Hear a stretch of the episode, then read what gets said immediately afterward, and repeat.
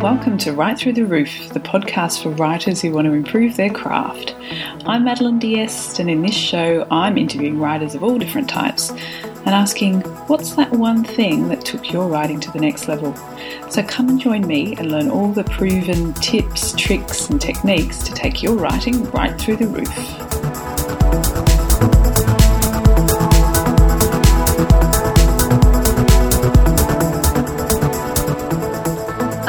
And welcome to Write Through the Roof. I'm Madeline Diest, and today I'm speaking with Orna Ross.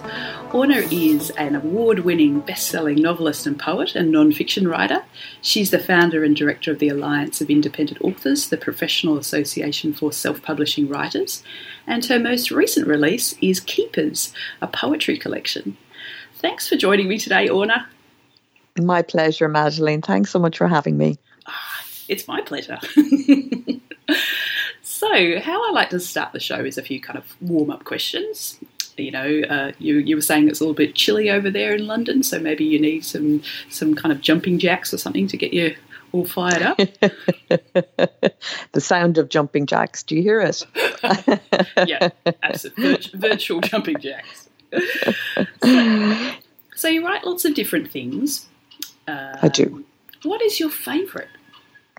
Oh gosh, um, it it's all of a piece. You know, I don't have a favorite. Um, it each one feeds the other, and whatever you know, whatever I'm not working on at the moment is my favorite, because whatever is in your head is always easier, you know, than uh, whatever you actually have to do the work on.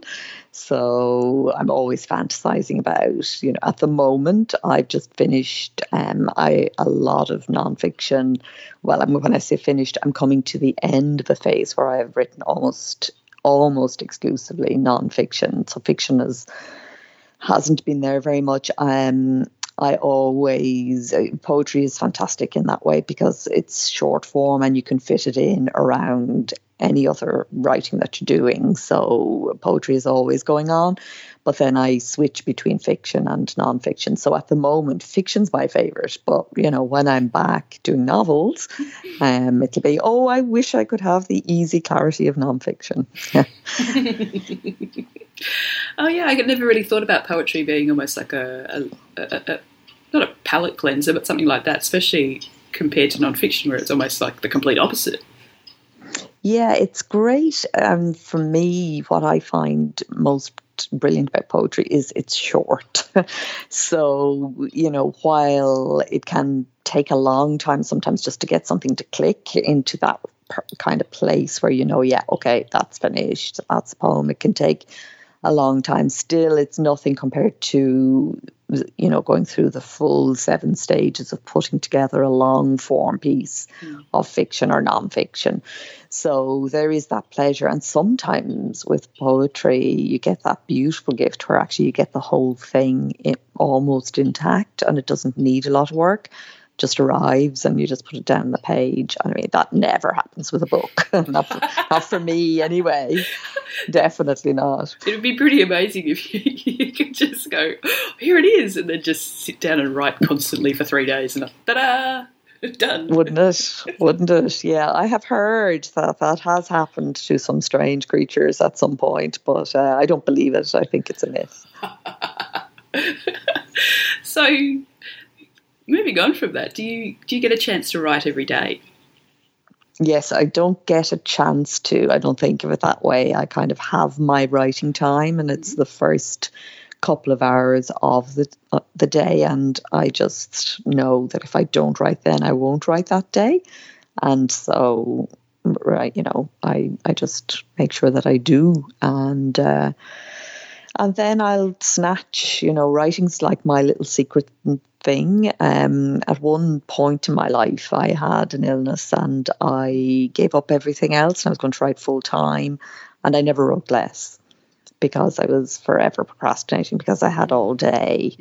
Um, and it became my thing. It became my thing that I was supposed to be doing with the day, and I was so used to. I think I've always fitted it in around family life and education and all sorts kinds of everything. I was so used to writing being my stolen pleasure that I think when I made it full time, it no longer worked so well for me. So um, yeah, I I will take if I get a spare ten minutes or fifteen minutes. Um, you know, sometimes if I'm on the tube. Um, that's the metro for those of you who don't uh, understand London speak. Um, or just, you know, I just find myself with 10 minutes, I will actually whip out the laptop or my phone. Increasingly, I write on my phone by talking into it.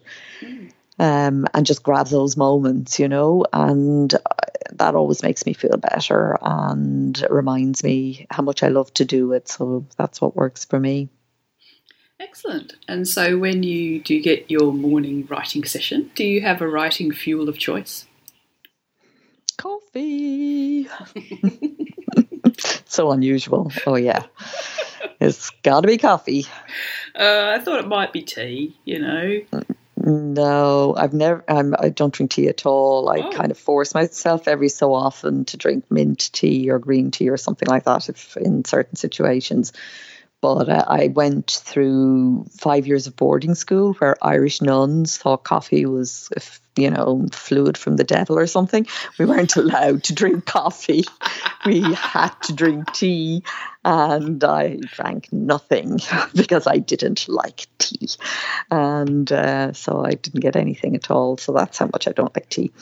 And. Uh, I have a poster actually in my study which says coffee is the fuel that drives the dreams of champions. Oh, I thought you were going to say you actually had a poster that said coffee is the fluid of the devil. That'd be better. Looks like sounds like it should be a T-shirt or a, you know mugs or whatever. yeah, I think we're on to something, Madeline. We'll do 50-50 rights on that one. All right, so we, it sounds like we've got to know you a bit better. Um, so let's get a little bit more in depth into your writing. So, how do you describe your writing, and what themes do you like to explore? And you might want to choose one of your streams of writing here.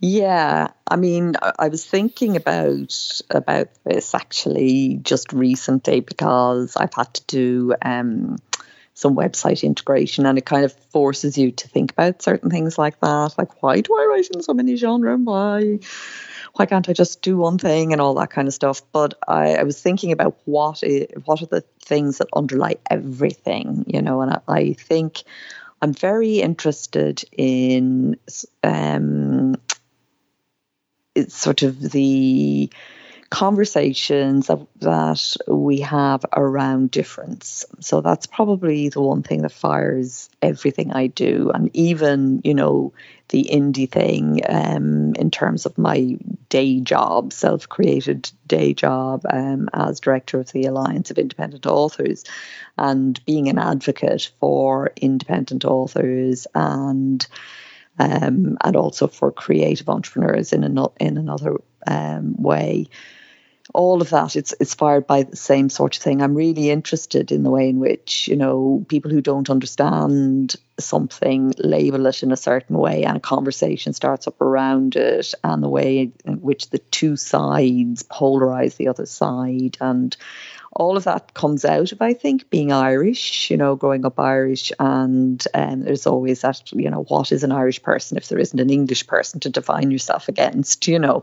Um, just, I see it here. I live in England now, and I see it now between England and France. And mm. I know, you know, New Zealand has it with Australia. So we see it on the national level my first novel was a book about civil war in art within Ireland in a in a tiny village where difference was made over a treaty. Um, and that was signed with Great Britain so that after an independence war, you had this civil war where neighbours fell out, uh, family, uh, you know, husbands and wives ended up not speaking to each other, mothers and daughters, fathers and sons.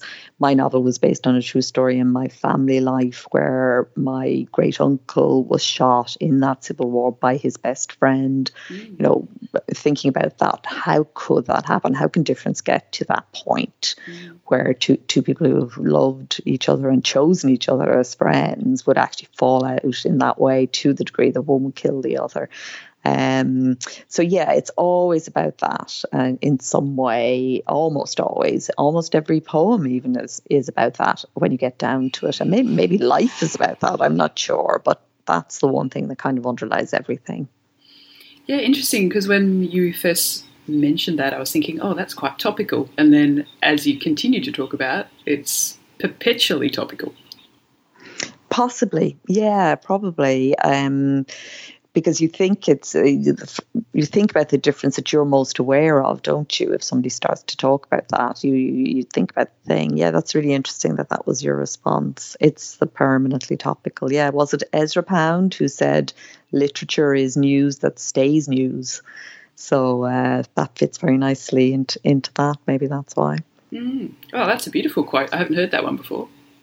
Yeah, he's he's a he's a character actually in one of my novels, and he has such great quotes that haven't made it somehow. I don't know why into the internet space. You know the way you get these quotes floating around. He has some really brilliant one-liners, but I always thought that was a great. Um, a really, really good explanation of you know what is literature actually. Um, it's one of those words that we use, we don't actually have a definition of it. I always thought that is the shortest and most succinct and most accurate definition of literature I ever heard. Mm, yeah, fantastic.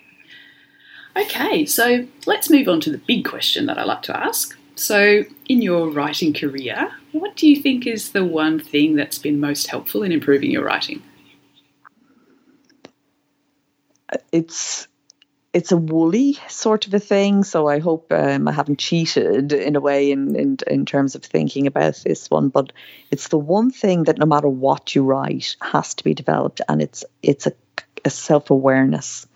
So we start, you know, we write it. It kind of comes up through us, and we put it down on the page and get get that first draft of a piece of writing down in words and then it's the things that you don't know you don't know that will come between you and that piece of writing being all that it can be. And, you know, I think in your early stages of writing, developing that self awareness is the challenge. And I, I think it's the difference between a mature writer and, um, and one that's still in the early aspiring or emerging stages. And the most useful tool in developing that self awareness I have found is free writing. So free writing is it's in the way I think of it, and I actually teach it and practice it daily. Um, is writing fast, raw, exact, and easy. So it's it's just as it sounds. You write freely. You don't think about what you're writing. You allow the writing to come up through you. You give you know give whatever is in there expression. And in the act of doing that, it's a paradoxical thing of actually allowing yourself to write really, really freely and not with an end aim in mind. So this is not your writing on your work, though you can use the technique to solve problems in your actual day-to-day writing. But this is writing done with no end game. It, it's not about the product. It's very much about the process of doing it.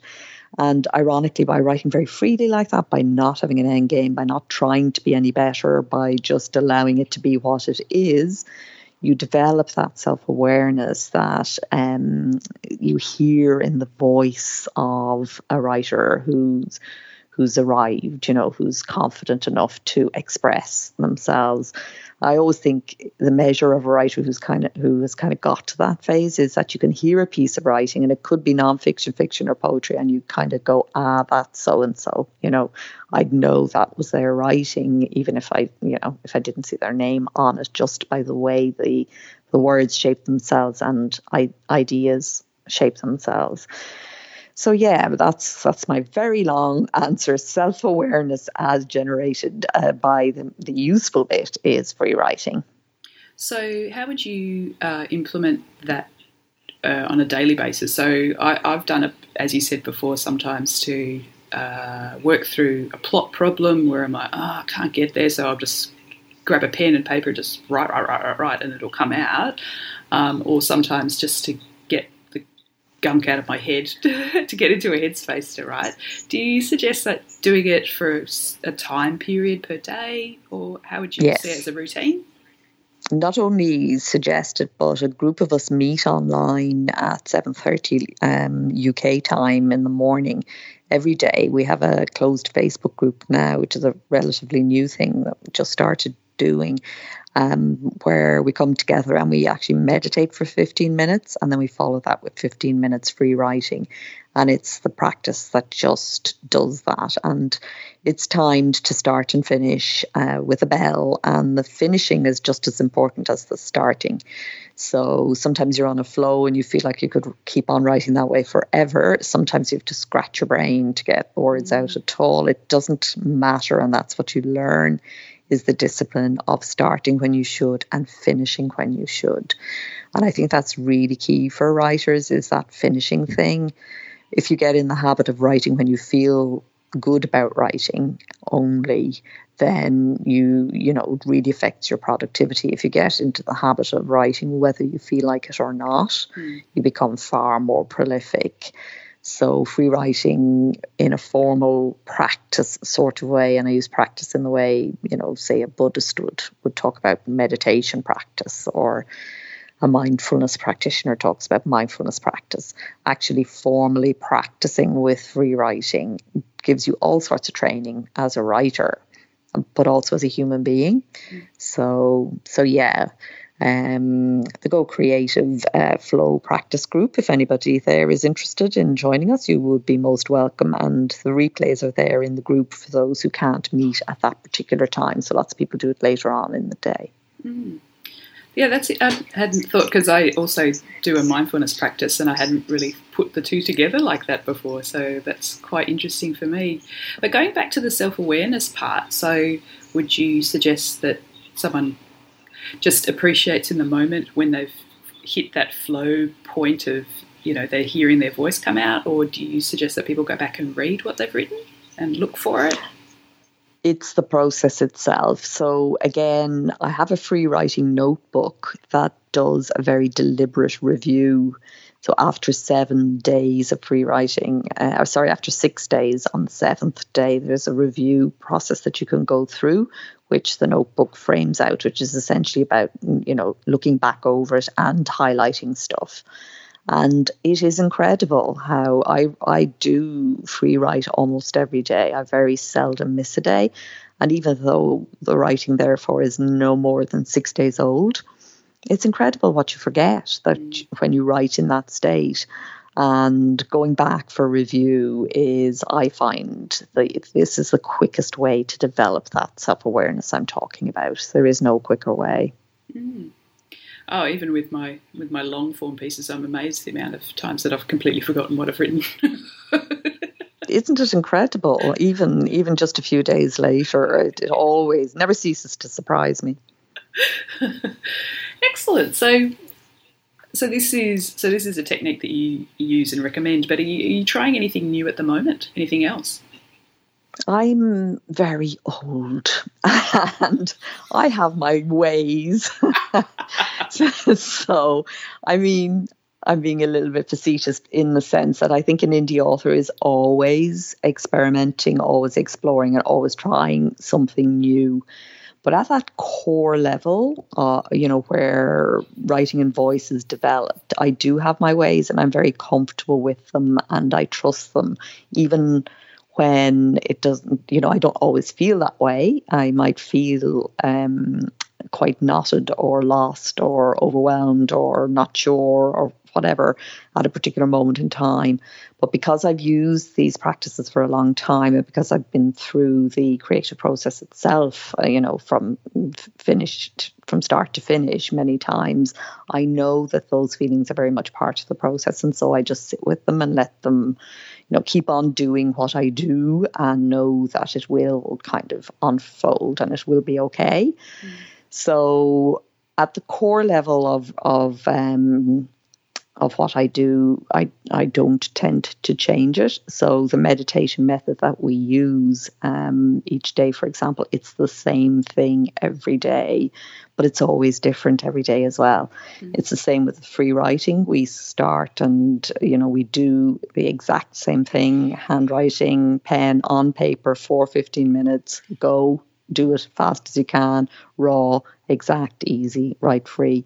It's the same thing, but every single day you get different, right? You know, a different thing emerges. And that to me, it's so miraculous still after all these years of doing it. Um, my respect for it just deepens all the time. So I'm I and I mean never say never. You never do know. And as a creative, I think it's really important to stay open to those possibilities. But I have no plans to change at that level at all. Mm. Uh, last year, I spoke to uh, a romance writer, Karen Rose Smith, and she'd written, I think she was up to her hundredth novel, romance novel. And, and, when I said to her, "You trying anything new?" She's like, "Nah." if it ain't broke, don't fix it. exactly. She had her, she had her formula. She had her practice. It's working for me. I got hundred books under my belt. I'm not going to change anything. exactly, exactly. And I, I do think it's a great question, though, um, because I think while you say that, at the same time, you do need to change things. Things are changing in, in various ways, and you do need to, as creators, stay open to change. So. Mm. It's knowing what to change and knowing what's core and what you you know what you shouldn't change. I think that also is comes with time and practice, you know, which I sum up in the word maturity. Um, there is no substitute for that. Writing long form is a long term endeavor. Becoming a good writer takes time, you know, and practice. There is no shortcut, really. Um, I don't believe in the yes, there's various degrees of talent, but that is, you know, a gift that is given to you, uh, and there is the urge to write, and those two very often go hand in hand. But it can take some time before you. It will take some time before you chip away at all the stuff that's on top, so that you can get you know to to allowing that gift to flow in the way it was meant to so there are no shortcuts in this game Ah, that's a bit disappointing. yes, damn it. So you spoke about Ezra Pound. Mm. Um, so let's talk about what writers inspire you. Mm. Well, I came to Ezra through, uh, in terms of his writing, we will be quite different. Um, but I came to him through the poetry of Ireland's greatest poet, and I, I would argue one of the greatest poets ever of all time, W.B. Yeats. Um, Ezra Pound was his secretary for 13 years or so. And um, that's how I, I, I know him. So Yeats has always been a huge inspiration is isn't doesn't even come close you know? He's just such a master and and you kind of bow uh, you know at his feet kind of thing but uh, he will always be there. I'm hugely inspired by women writers of the past and i love reading their stories and how they managed to write and keep on writing at times when that wasn't allowed. And um, my all time favourite there will be George Eliot. I think she's just astounding as a person and as a writer. I think Middlemarch is, is just, I read it periodically, I still read it periodically. And while I love the Brontes and other classical uh, female writers, Virginia Woolf and so on, um, Middlemarch for me has just such a humanity, and there's it's it's like doing a um, you know um, an MA in literature and in writing, I think, to read Middlemarch. There's just so much in it. And as I age, I see more and more in it. Uh, it's really it's a fantastic piece of work. So they would be kind of the classics. And then at the other end of the spectrum, I'm hugely inspired by uh, the poetry movement that's kind of taken the world by storm at the moment, which is much more egalitarian and um, diverse movement than anything we've ever seen before. And I'm talking about everything from, you know, rap poets, performance poetry, slams, um, poetry in pubs, poetry on the streets, you know. Um, I find that just so energizing, uh, even though I'm a page poet myself, not much of a performer. Um, I'm really inspired by those people and by that movement, um, Instagram poetry, all of that. Just absolutely love it. Fantastic. Okay, so let's talk about keepers. So, tell me about that and what inspired, even though it's a collection, what, what inspired you to bring them together and the inspiration behind some of those pieces? Yes, so I always bring in the very first book I self published was a poetry book, and the, the, my reasoning at that time was okay, poetry, nobody reads it anyway. And so if I fail monumentally here, which I probably will because I'm not very technological, uh, nobody's going to notice because nobody reads poetry anyway. And so I just brought together 10 poems in a pamphlet because that's actually how I like to consume poetry. And you didn't really get to buy it that way um, back then. It's it's kind of popular now to do ten poems, but then it wasn't something because traditional publishing brings out books that fall into a certain range that maximizes profit and that's a page size ratio that's very important in traditional publishing in terms of getting you know, of a book becoming profitable. And so collections in my head were all about that. They were just kind of that length because it suited a traditional publishing process. And once we had digital publishing, we were released from all that. And it could be any length that we wanted it to be. And my ideal length was 10 because poetry is kind of intense. Mm. And so 10 poems in a publication seems to me to be perfect. It's just enough to give you a real sense of that poet's voice without you kind of getting. I'm the same in an art gallery. I can only look properly at a, a small few, you know, less than 10, 10 uh, pieces of art uh, without fuzzing up in the brain. You know, I can't really take it in any more than that. And, and the same with poetry. So that was great. And I thought, I'll never do anything else but that. I'm just going to bring out 10 poems as they as I want to issue them. So I write a lot more poems than I actually publish, and then I publish them 10 at a time. And I did 10 for Christmas, and I do have an intention to do 10 love poems, 10 poems, you know, for for mothers, you know, that kind of thing. I will get round to doing that. But all I had done was, as they came to me, I gathered them into tens and let them off. And it was poetry book one, poetry book two, poetry book three. That was it. Inspirational poetry, because that's the genre I write in. And um, then I just, you know, about six months ago only probably, I started to question my unexamined assumptions. And we were talking earlier about, you know, never saying never and the things you don't know, you don't know. Those unexamined assumptions that kind of come between you and, and what is probably would serve you better. And I started to question all my assumptions about poetry. And because I was watching these amazing Instagram poets and other people create this huge revival, and because you know, I was remembering that when I did actually bring that out that first pamphlet, it, my experience was that it actually did sell, and how overwhelmingly brilliant that had been, and how it had led me to get my rights back from my publisher and bring my novels out and write all this non-fiction for writers and creative entrepreneurs. You know how hugely wonderful it, it had been um, creatively for me to discover self publishing, but I had just gone on kind of bringing out the poems without ever giving them any attention, without ever doing the sorts of things I did to market my other books.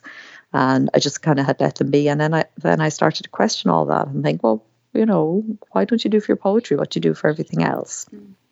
And then I thought, I would actually, you know, like to bring together a collection. Oh gosh, I do actually want to do um, the thing I said I'd never do.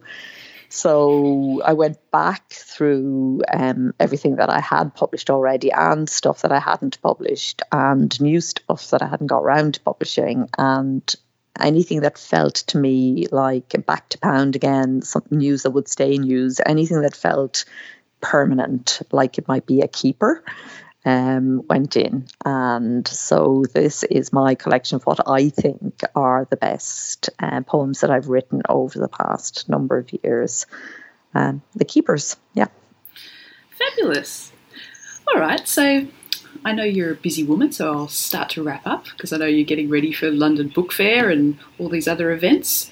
So, what are you working on right now? You alluded to some kind of non-fiction Yes, I am reaching the end of a very um, active stage now. Again, they're not out there as published, but as a as a writer, I'm reaching the end of um, a long series of books for creative entrepreneurs about how to actually um, make a living from your creative endeavor. Obviously, if you're a writer from your writing, but these books go wider than that because what I've realized working in the Alliance of Independent Authors over the last seven years, but also my own experience, is that digital self publishing changed everything for writers.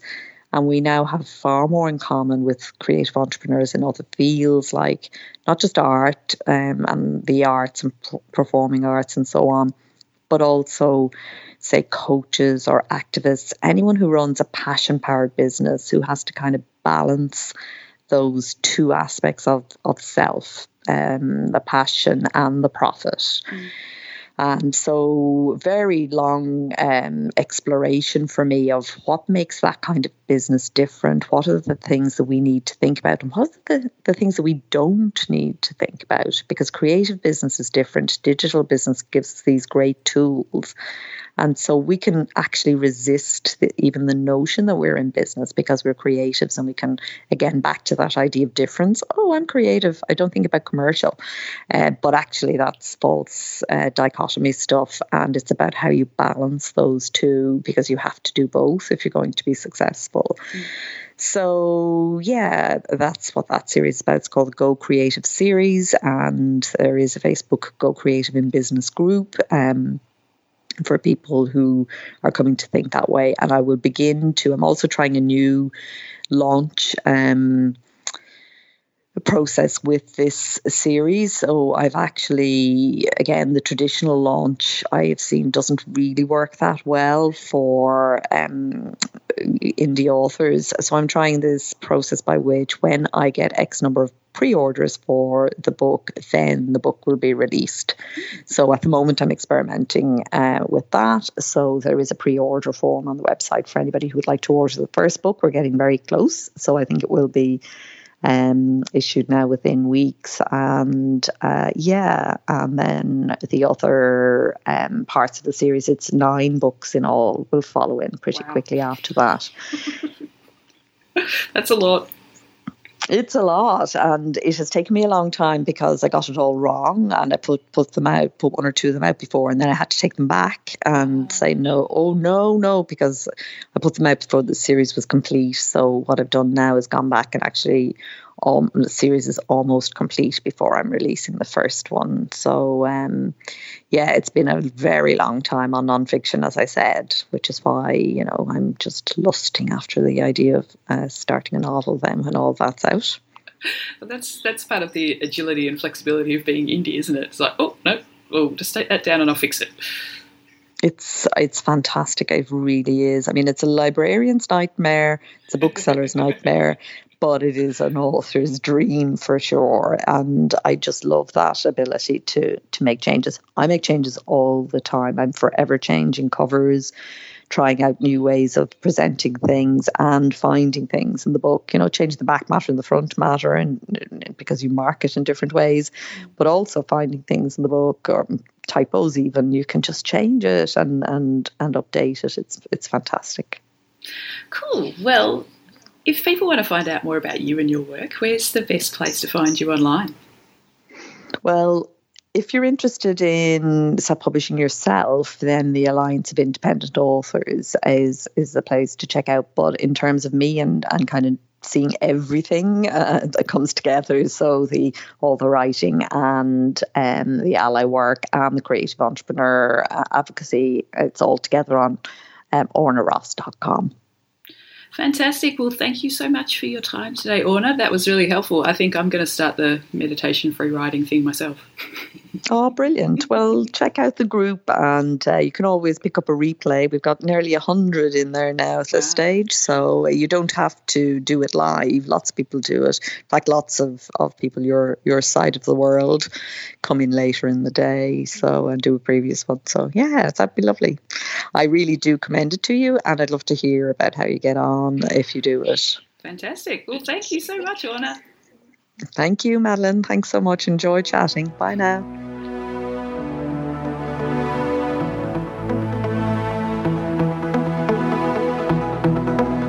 Thanks for listening to Write Through the Roof. If you enjoyed the show, please subscribe or spread the word by writing a review on your listening platform of choice. And if you'd like to get in contact with me, please go to madelineds.com or madeline underscore on Twitter, no apostrophes. You can find the show notes for this episode on madelineds.com under the Write Through the Roof tab. And until next time, what are you going to do to improve your writing this week?